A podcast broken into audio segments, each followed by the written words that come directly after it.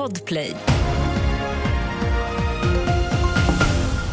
Vi börjar med kriget mellan Israel och Hamas där den israeliska militären säger att de är timmar ifrån att ta kontrollen över Gaza City. Samtidigt fortsätter kraven på vapenvila att komma, bland annat från FN-håll. Men något sånt verkar inte vara inom räckhåll, rapporterar Jonas Källgren från Tel Aviv.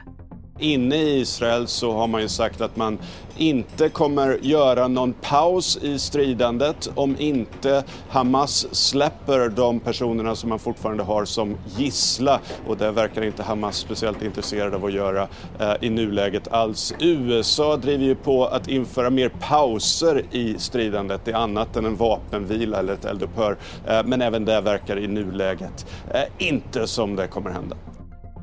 Sju personer skadades i ryska flyganfall mot Ukrainas tredje största stad Odessa i natt. Bland annat träffades ett konstmuseum som ligger i en av de äldsta byggnaderna i stan. Och konstsamlingen som finns där beskrivs som en blandning av historiska, ukrainska och ryska verk.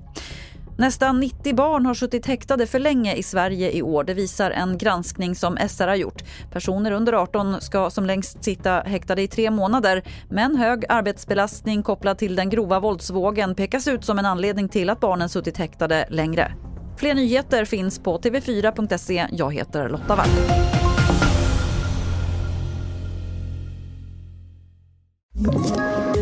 Ett poddtips från Podplay. I podden Något Kaiko garanterar östgötarna Brutti och jag, Davva, dig en stor dos skratt.